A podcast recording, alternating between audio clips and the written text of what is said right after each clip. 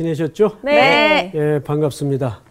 세 사람은 얼굴이 밝은데 한 사람은 미소가 어색해요. 어, 티났나요?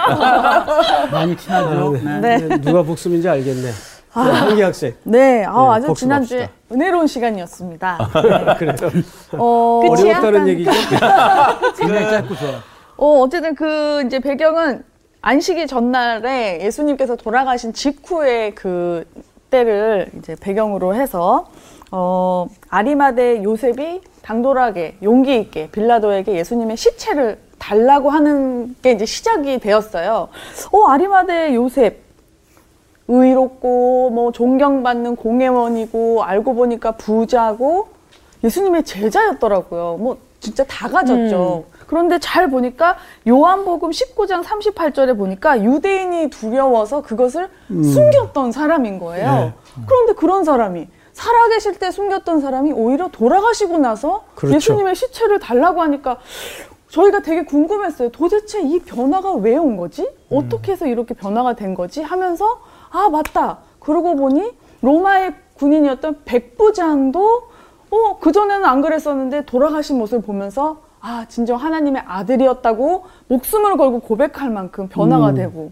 니고데모도 어 그냥 어 뭔가 변화가 되는 것 같지만 마지막에 장례식장에 막 모략과 침향을 갖고 와서 장례를 준비하고 과연 이 세 사람들에게 무슨 변화가 있었길래 이렇게 됐을까 궁금했었는데 그 예수님께서 저희 그 마태복음에 보면은 그 길가에 씨를 뿌리고 돌밭, 가시떨기, 좋은 땅에 씨를 뿌리는 것을 비유를 해주세요. 네. 그러면서 저희에게 씨를 뿌리는 건 누구죠?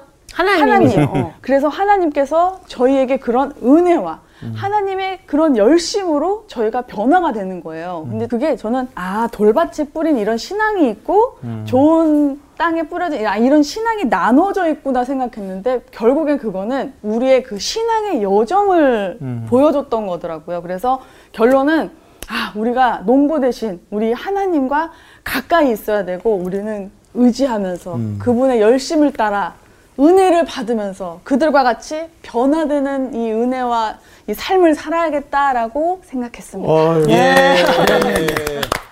야, 잘해, 잘해. 어, 잘했어. 어떻게 이렇게 한 주간 동안 방금 들었던 얘기처럼. 정말 신기하네요. 어. 예. 아유, 아주 잘했어요. 박수 한번 네. 예.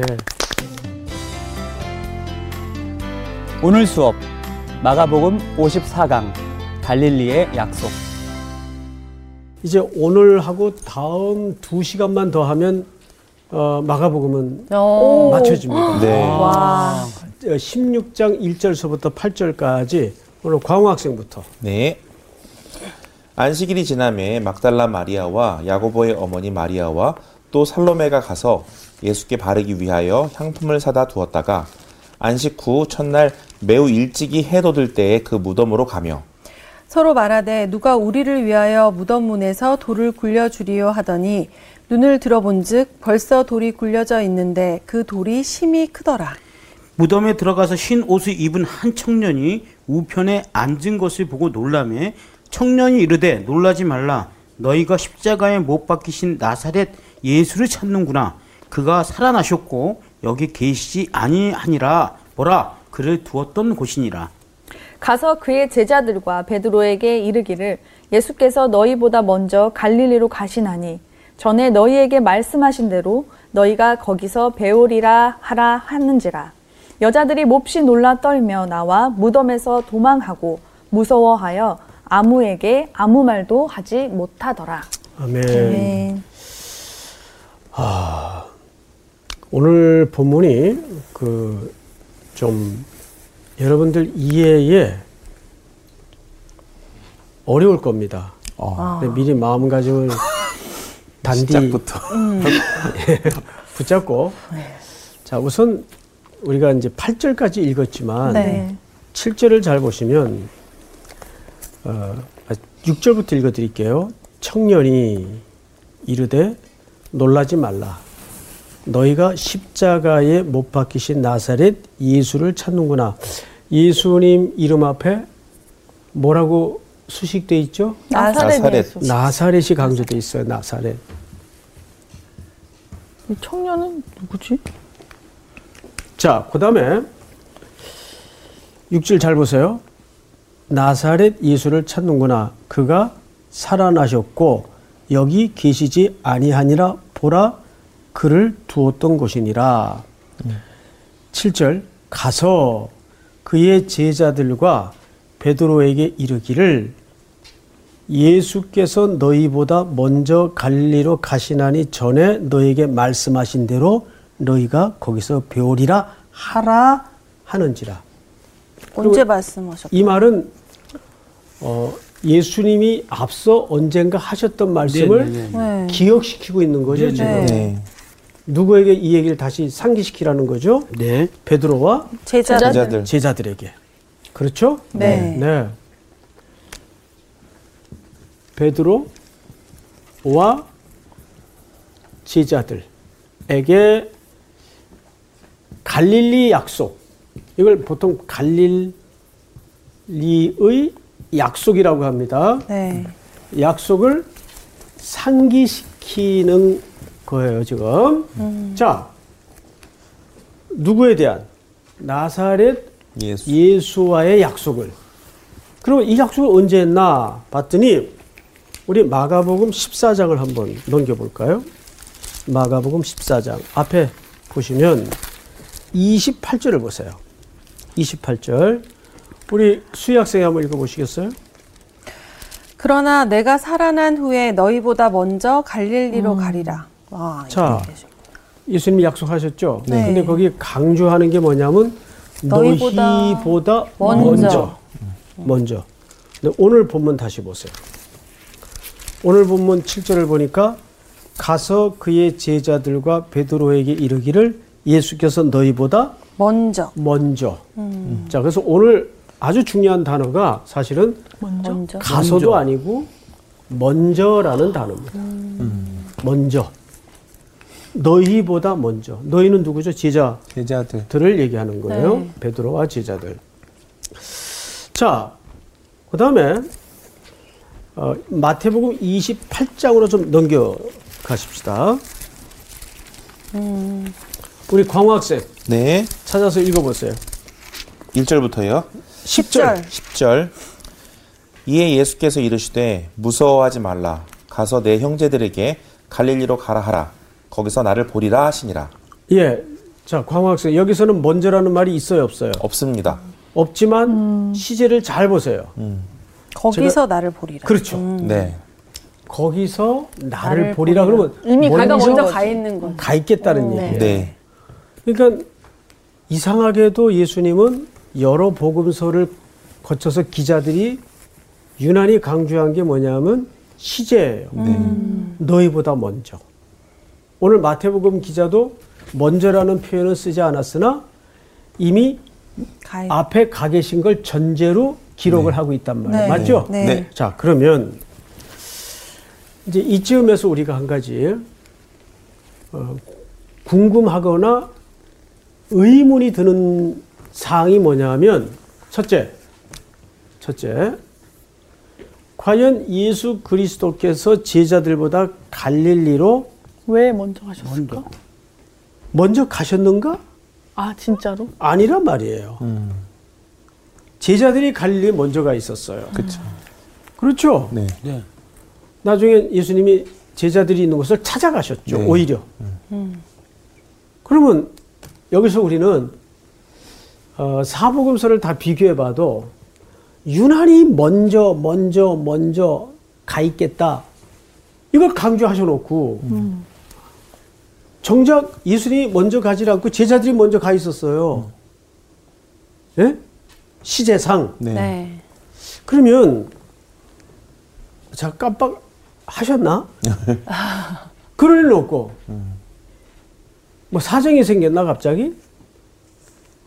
예수님이 약속하신 건데 그럴 리 또한 만무하고 제자들이 먼저 가 있고 예수님이 뒤에 갔단 말이에요. 자, 그러면 이런 결론에 도달할 수밖에 없어요.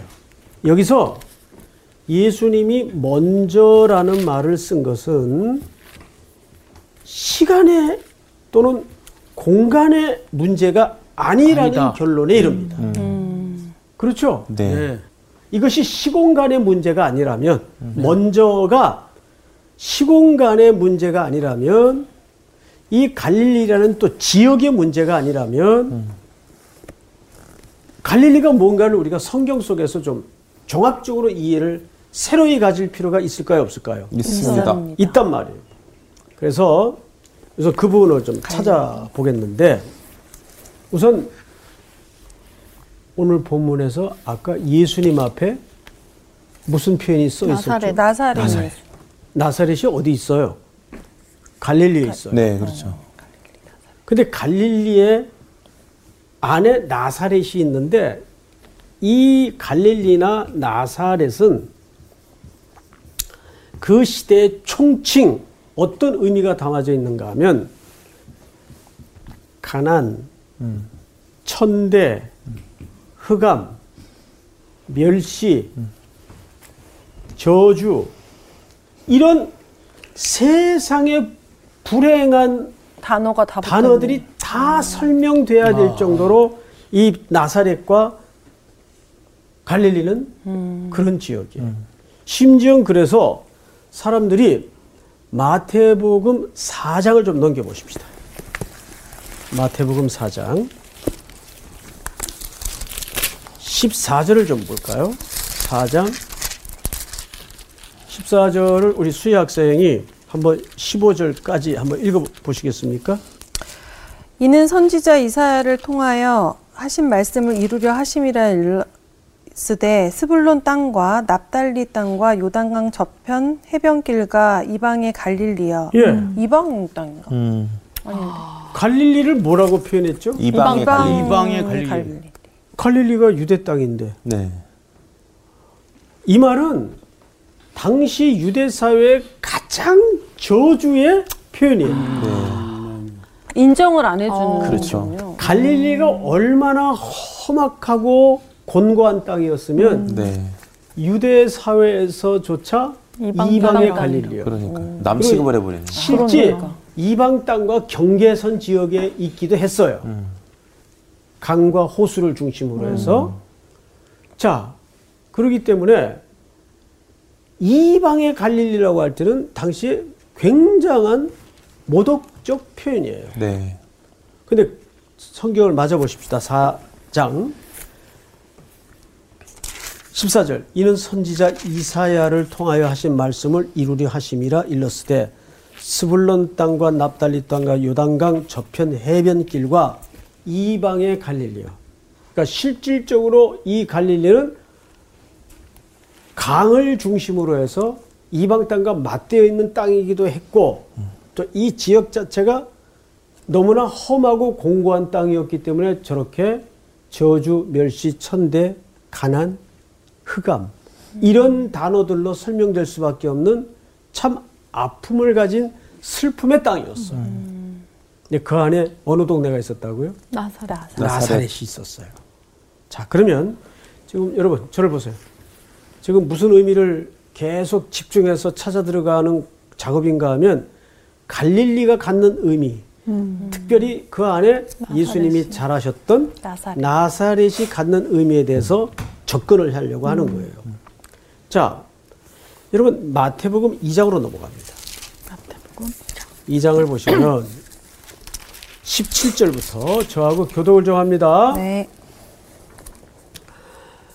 이에 선지자 예레미야를 통하여 말씀하신 바 시작 라마에서 라마에서 슬퍼하며 크게 애곡하는 애곡하는 소리가 들리니 라헬이 그 자식을 위하여 애곡하는 것이라 그가 자식이 없으므로 위로받기를 거절하였도다 함이 이루어졌느니라 헤롯이 죽은 후에 이 헤롯은 어, 예수의 생명을 찾던 그 헤롯입니다. 그러니까 대왕 헤롯이에요. 네. 네. 헤롯이 죽은 후에 주의 사자가 애굽에서 애굽에 잠깐 피신해 있었죠. 네. 애굽에서 요셉에게 예수님의 육신의 아버지였죠. 요셉에게 현몽하여 이르되 자 20절 다 같이 시작 일어나 아기와 그의 어머니를 데리고 이스라엘 땅으로 가라 아기의 목숨을 찾던 자들이 죽었느니라 하시니. 요셉이 일어나 아기와 그의 어머니를 데리고 이스라엘 땅으로 들어가니라. 22절 시작. 그러나 아킬라오가 그의 아버지 헤롯을 이어 유대의 임금됨을 듣고 거기로 가기를 무서워하더니 꿈에 지시하심을 받아 갈릴리 지방으로 떠나가 자 이게 무슨 얘기냐? 아켈라오는 헤롯의 후임이죠? 네. 네. 아들이면서 아켈라오가 그의 아버지 헤롯을 이어 유대의 임금됨을 듣고 거기로 가기를 무서워했어요 근데 네. 꿈에 주님이 지시하시기를. 갈릴리 지방으로 떠나가 나사렛이라는 동네에 가서 사니 그래서 나사렛에 정착하게 됩니다. 네. 갈릴리 안에 있는 나사렛 땅에 정착을 하게 되는데 23절이 아주 중요합니다. 우리 상훈 학생이 한번 읽어보세요. 나사렛이란 동네에 가서 사니 이는 선지자로 하신 말씀에 나사렛 사람이라 칭하리라 하심을 이루려 함이로라. 예. 아, 나사렛 사람. 자 그러면 어디에 나와 있어? 나사렛이라는 동네에 가서 사니 이는 선지자로 하신 말씀에 근데 이 선지자가 프로페톤 해서 복수로 돼 있어요. 그러면 선지자들 한 명의 선지자가 아니라 여러 명이 여러 명의 선지자들이 이 말씀을 예언했다는 얘기가 됩니다. 네. 맞죠? 네. 그런데 죄송하지만 구약 성경에는 이런 예언이 없어요. 네? 어 어떡하지? 어딘가 있지 않을까요? 근데 어, 왜 이렇게 얘기했지? 없어요. 어떡하죠? 진짜? 시간과 공간적인 해석이 안 됩니다. 자, 이럴 때 이제 좀 설명이 필요하겠죠. 네네. 자, 첫 번째 우리가 지금 물었던 것은 갈릴리, 특별히 나사렛이 갖는 의미가 뭐냐? 네. 그 의미를 찾아 들어가다가 지금 난관에 봉착을 합니다. 네. 선지자가 아니라 선지자들이, 그러니까 여러 명이 그 말을 했다 그 말이에요. 네.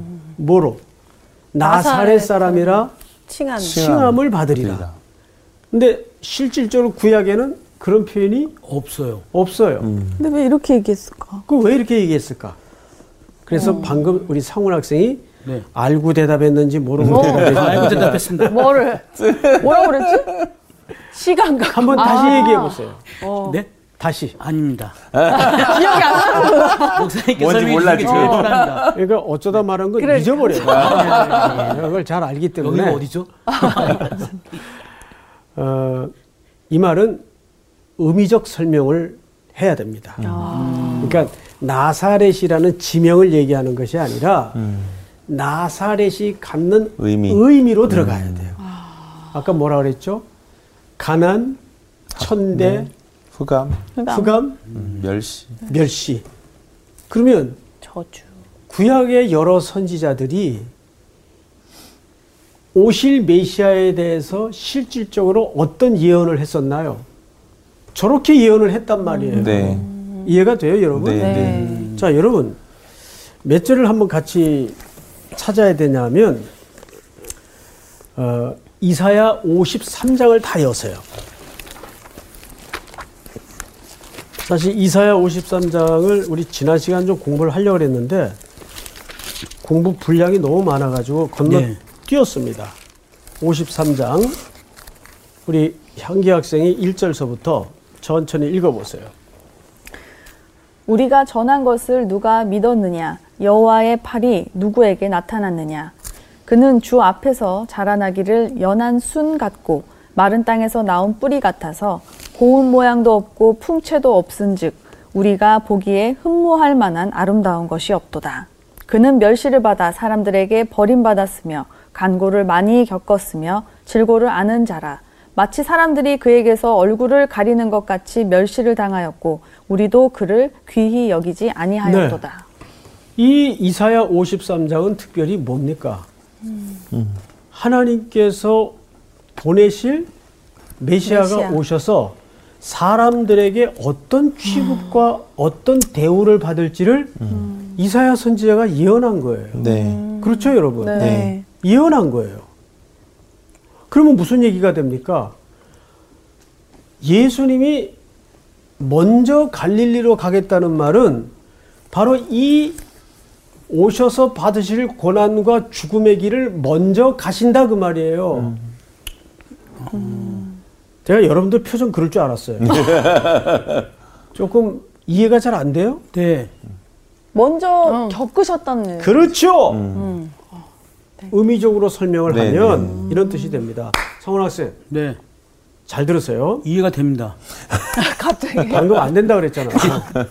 자, 제자들에게 네. 여러 복음서를 통해서 무슨 약속을 철석같이 했죠? 먼저 내가 갈릴리로 먼저 가 있겠다. 가. 그렇죠. 거기서 만나자. 마태도 그랬고, 마가도 그랬고, 네. 여러 복음 기자가 그렇게 네. 설명을 했어요. 근데 시간적으로 보니까 먼저 가지 않았어요. 네. 제자들이 먼저 가 있었어요. 네. 그리고 예수님이 오히려 그 제자들을 찾아가셨죠. 그러면 약속을 지킨 거예요, 안 지킨 거예요? 안 지킨. 안 지킨 거죠. 네. 근데 예수님이 약속을 깰 리는 없어요. 네. 그렇다면 이 갈리라는 지명이 네. 지명으로서의 의미보다는 어떤 메시지로서의 의미가 있다는 말이 되는 거죠. 그렇죠. 그래서 우리는 지금 그 갈릴리가 뭐냐? 그 안에 특별히 왜 나사렛 예수로 예수님에 대한 수식어를 붙였을까? 이런 동네예요. 가난과 멸시와 천대와 조롱과 사람 대접받지 못하던 그런 동네란 말이에요. 그런데 예수님은 태어날 때부터 어디 사람이라 칭함을 받으리라? 나사렛. 나사렛 사람이라 칭함을 받으리라. 근데 정작 구약 성경에는 나사렛이라는 말이 안 나와요. 네. 이해가 됩니까, 네. 여러분? 안 나와요. 그러면 성경이 거짓말 할 리는 없잖아요. 네. 그래서 우리 상훈 학생이 조금 아까 얘기한 것처럼 그러면 그것마저도 우리는 물리적인 지역이나 어떤 상태를 얘기하는 것이 아니라 네. 그 속에 함의된 메시지로 이해를 해야 되는데 이사야서 53장의 글을 읽어보니까 예수님이 이- 이 사람들이 겪었던 이런 슬픈 운명과 인생을 그대로 어떻게 하신 거예요? 먼저 네, 걸어가시고 네. 먼저 겪으신 거예요. 그래서 결국 어디에 죽으시죠? 십자가. 십자가. 십자가에 죽으시는 거예요. 이해가 돼야 안 돼요? 네. 네. 그러니까 예수님이 먼저 갈릴리로 가겠다는 말이 갖는 의미는 뭐냐 하면 내가 이끌 하나님의 백성들을 위해서 먼저 멸시와 천대와 조롱을 겪고 십자가에 죽을 것이다. 그걸 갈릴리로 묘사했단 말이에요. 나사렛으로 설명되었단 말이에요. 네. 그러면 여기 하나 오롯이 길어 올려지는 중요한 성도들을 향한 이 땅의 교회들을 향한 메시지가 있어요. 수학생 뭘까요? 먼저 간데 너희도 글로 오라고 했잖아요. 그러니까 예수님의 제자된 우리도 그 길을 같이 걸어 가야 당연하죠. 거죠. 네. 예. 지금 말씀 들으면서 갑자기 왔던 게 우리가 예수님의 제자로 살겠습니다 이렇게 얘기하는데 사실 그 길이 정말 쉽게 얘기할 수 있는 길이 아니다라는 생각이 그럼- 갑자기 막 드네요. 네. 좁은 길이죠. 복음과 함께 고난을 받으라. 음, 그 말을 하는 거거든요. 복음과 함께 고난을 받으라. 그래서 사실 먼저 갈릴리로 가리라라는 말은 부활 이후에 예수님께서 이제 이 땅에 예수님의 부활을 통해서 새로 다 탄생되는 그리스도의 몸인 교회가 네. 어떻게 사명과 사역을 감당해야 되는가를 근데 우리는 너무 교양 있게 보란 듯 네. 예수 믿으면 어느 날 기독교가 능력 종교가 되어버려 가지고 세상의 헤게모니를 쥐고 리더십을 가지고 기독교는 사실 그런 식으로 하나님의 나라를 설명도 소개도 한 적이 없어요. 늘 우리는 세상 속에서 때로는 멸시받고 천대받고 조롱당하고. 자 여러분 제가 요즘 그 어떤 책에 푹 빠져 있는가 하면 시편에 빠져 있어요. 시편. 네. 시편이 참 어려워요, 여러분. 왜냐하면 인간의 수많은 고난과 눈물의 시간과 세월들을 녹여내서 그 정제된 단어를 엮어낸 시어들이기 때문에 그걸 풀어낸다는 것이 보통 어려운 게 아니에요. 네. 월터 브루그만이라는 분이 쓴 책이 있는데 마침내 시인이 온다라는 책이 있어요. 마침내 시인이 온다. 제목이 멋있죠? 네. 예. 어, 그분이 그런 얘기를 합니다. 어, 한 사람이 인생을 산다는 것은 망망대해 바다를 건너는 일이다. 바다를 건너는 일이다. 정말 그렇잖아요. 네. 시편 기자도 우리 성도의 인생을 바다에서 영업하는 자로 바다가 어떤 존재죠? 파도가 일고 바람이 불고. 우리는 다 바다에서 영업을 하는 자예요. 그러니 별의별 일들을 다 겪겠죠. 그런데 그 바다를 건너면서 이별도 당하고 죽음도 직면하고 네. 지독한 고난도 겹겹이 들어오고. 그걸 다 겪으면서 바다를 마침내 건너면 그 파란 많았던 인생의 장면 장면들이 뭘로 정리가 되죠? 시어로 정리가 되는 거예요. 네. 그게 시편이에요. 그게 시편이에요. 그러면 생각을 해보시라고요. 그 바다를 건너는 동안에 그 어마어마했던 인생의 파고, 풍랑, 이런 것들을 겪으면서 인간은 악소리를 내고 비명을 지를까요? 안 지를까요? 아유, 지르죠. 지르죠. 네. 시편 읽어보면요. 가관이에요. 맞아. 시인들이 시를 쓰는데 뭐라고 시를 쓰는가 하면 저 원수들의 혀를 잘라주시고 맞아. 네. 얼마나 힘들었어요. 네. 그런데 그런 아주 진절이 나는 표현을 읽다가 음. 은혜가 되는 게 뭐냐면 하나님은 결국 그 비명을 허락하신다는 거예요. 우리는 그럴수록 기도해야지. 이게 신앙인 줄 알아요. 뭐 그것도 신앙이겠지. 네, 네. 예? 그런데 하나님은 그런 눈물, 비명, 악소리, 몸부림 이게 시어에 너무 리얼하게 다 쓰여져 있어요. 맞아. 그 이런 표현을 왜 여기다 썼을까? 다윗 같은 사람들도 뭐 장난 아니에요. 맞아, 맞아. 보면. 진짜. 그런데 네. 거기에 더 큰 감격은 하나님이 그런 비명 소리를 우리에게 허락하셨다는 거예요.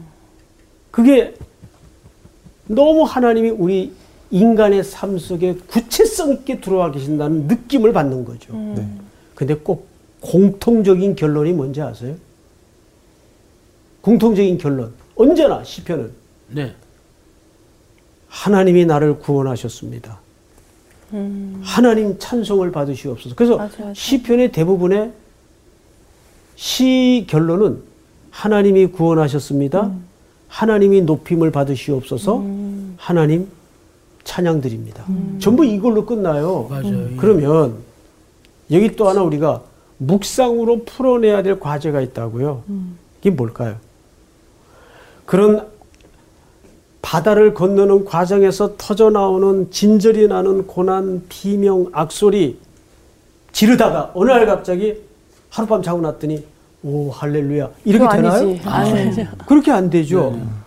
이 바다를 건너는 과정에는 뭐가 필요할까요? 하나님의 은혜. 예?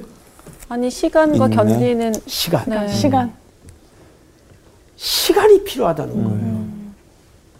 자, 보세요. 출애굽기 같은 데를 보면 찾지는 않겠습니다만은 전체 구조가 1장서부터 40장까지죠. 네. 그 1장서부터 앞에 3장까지 전 무슨 얘기예요?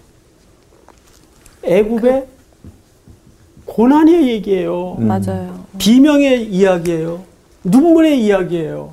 그래서 출애굽기 3장에 보면 모세를 부르실 때 하나님 부르신 이유를 이렇게 설명해요. 내가 애굽의 네 백성들의 고통을, 고통을 보고 또- 눈물을 음. 보고 음. 듣고 알고 그 부르짖음이 달한지라 그랬어요. 그래서 출애굽기는 사실상 고통으로 시작이 돼요. 근데 40장에서 뭘로 끝나요?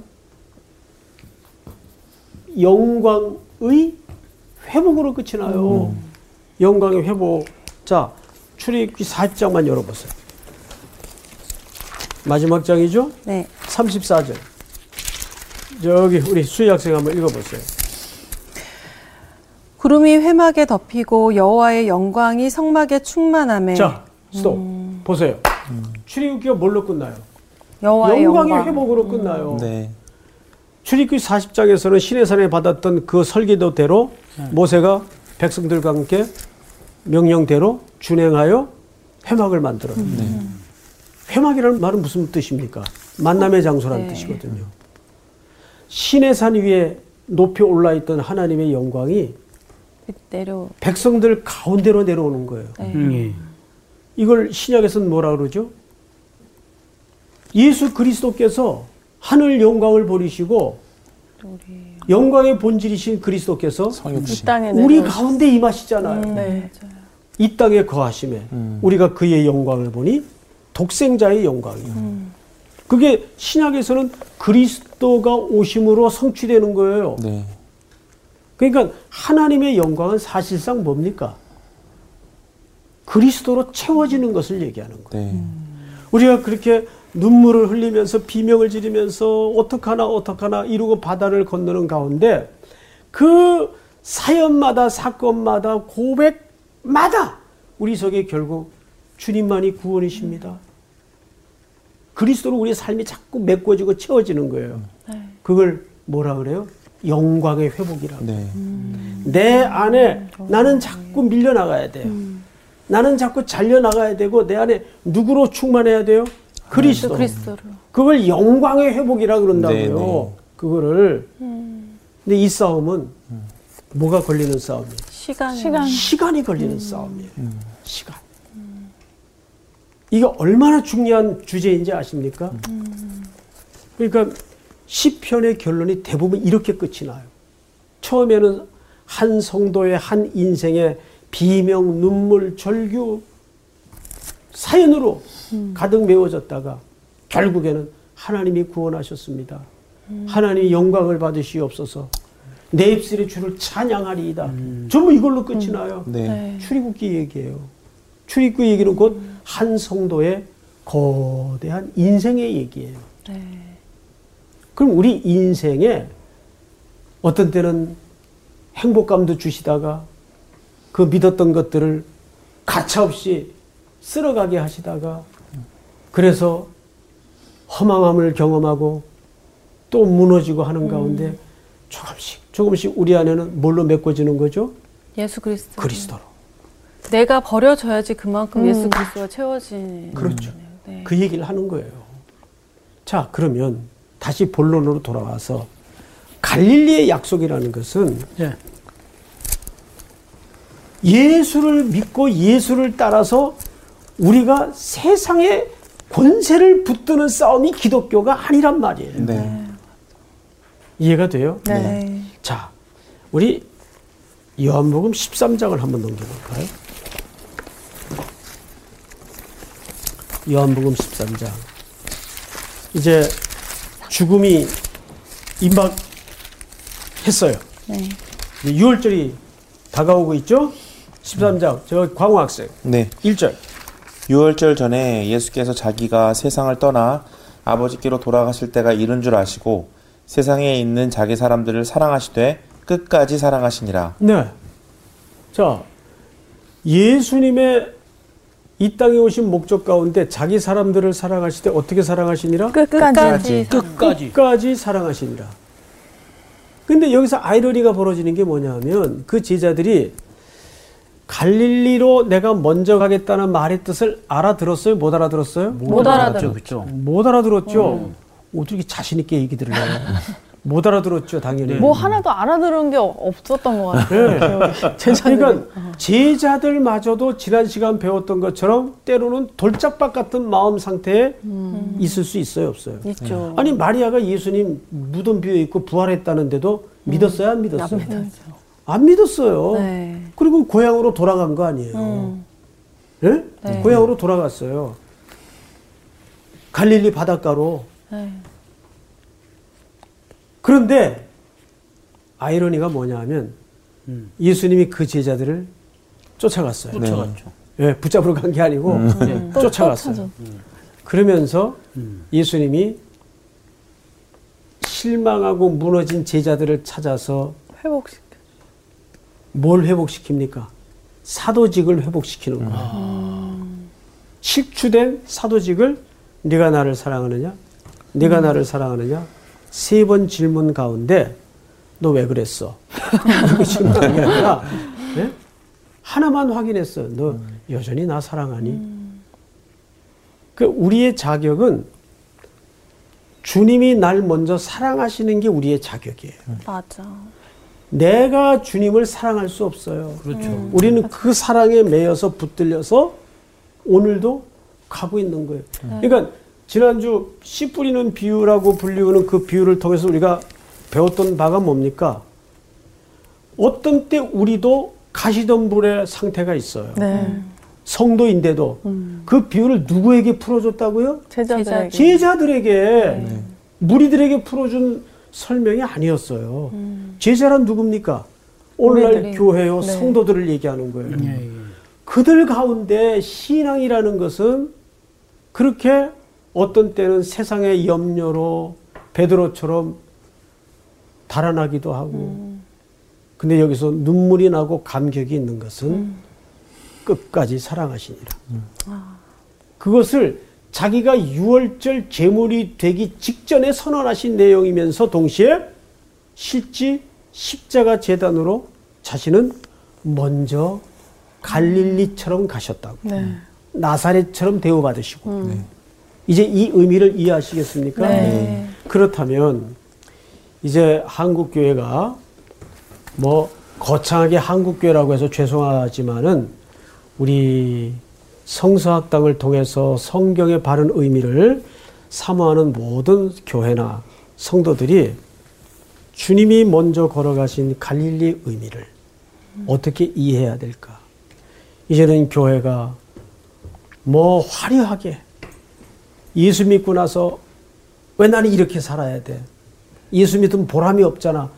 이런 사고방식을 물론 하루아침에 되는 싸움은 아니겠지만 조금씩 조금씩 내려놓고 우리 안에 십자가를 먼저 지시기 위해서 의미적 갈릴리로 걸어가신 예수님의 뒤를 붙잡는 성도, 교회가 되었으면 얼마나 좋을까 소원을 담아서 오늘 공부는 여기까지. 감사합니다.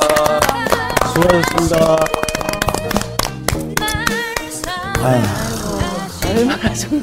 얼마나 부끄러워. 좋을까. 그렇게 생각하시고 계실 거예요, 그죠? 그렇죠. 아니 우리가 날마다 힘든 것 같아. 이렇게 복음에 대해서 제대로 들으면 들을수록 참 그렇게 살아야 되는데 음. 우리는 세상 속에서도 뭔가 자꾸 유익을 얻기 원하고 맞아요. 그러다 보니까 시- 우리가 신앙생활하는 목적이 세상에서 잘 되기 원해서 하는 생각들을 갖게 될 때. 오늘 같은 말씀이 다시 한번 이렇게 가슴을 푹 누르는 것 같아서 오늘도 이렇게 먹먹하네요. 맞아요. 그러니까 매일매일 우리는 그 싸움을 계속 해야 되잖아요. 그러니까 이게 뭐 일주일에 한 번씩 하면 안 돼. 어, 말씀을 알면 알수록 어. 이게 더 깊이가 달라지는 만큼 맞아. 우리한테 도전이 되는 것들이 더 많아지잖아요. 그 진짜 먼지보다 못하다라는 그 표현이 진짜 먼지 같은 느낌이 들어요. 사실은 조금 막 뭐- 오래 믿었으니까 뭐 모태 신앙이니까 그렇지. 래도 다른 사람들보다 많이 알고 많은 사람들보다 신앙이 깊겠지 생각하지만 아까 얘기한 대로 알면 알수록 맞아. 아유 난 아무것도 라는 생각이 알면 알수록 더 내려가. 맞아. 어. 맞아 맞아. 이거 맞아요. 아까 얘기한 것처럼 우리가 알면 알수록 이렇게 과정을 통해서 내가 조금 깎이고 맞아요. 거기에 예수님이 들어와서 차, 자리 차지를 하시고 이게 점점 내가 버려지고 들어오는 이 과정을 계속 죽을 때까지 계속 겪을 수밖에 없는 것 같아요. 네. 그러니까 저희뿐만 아니라 우리 또 성수학당 또 시청자. 분이요, 시청자들도 네. 우리 같이 매일매일 그러니까요. 싸워봐요. 이번 한 주도 갈릴리를 향해서 어, 네. 따라서 네, 나아갑시다. 네. 아이고 다음 주 복습이네. 파이팅! 이번 주 퀴즈입니다. 바울은 로마서에서 무엇을 율법의 완성이라고 하나요? 1번 감사, 2번 사랑, 3번 실천. 정답을 아시는 분은 CBS 성사학당 홈페이지에 정답을 올려주시거나 우편으로 보내주시면 됩니다. 선정되신 분들에게는 대한성서공회에서 발행한 성경, 성경 통독을 위한 최고의 찾아서 성경 2.0, 성사학당 선생님들의 저서 중 하나를 드립니다.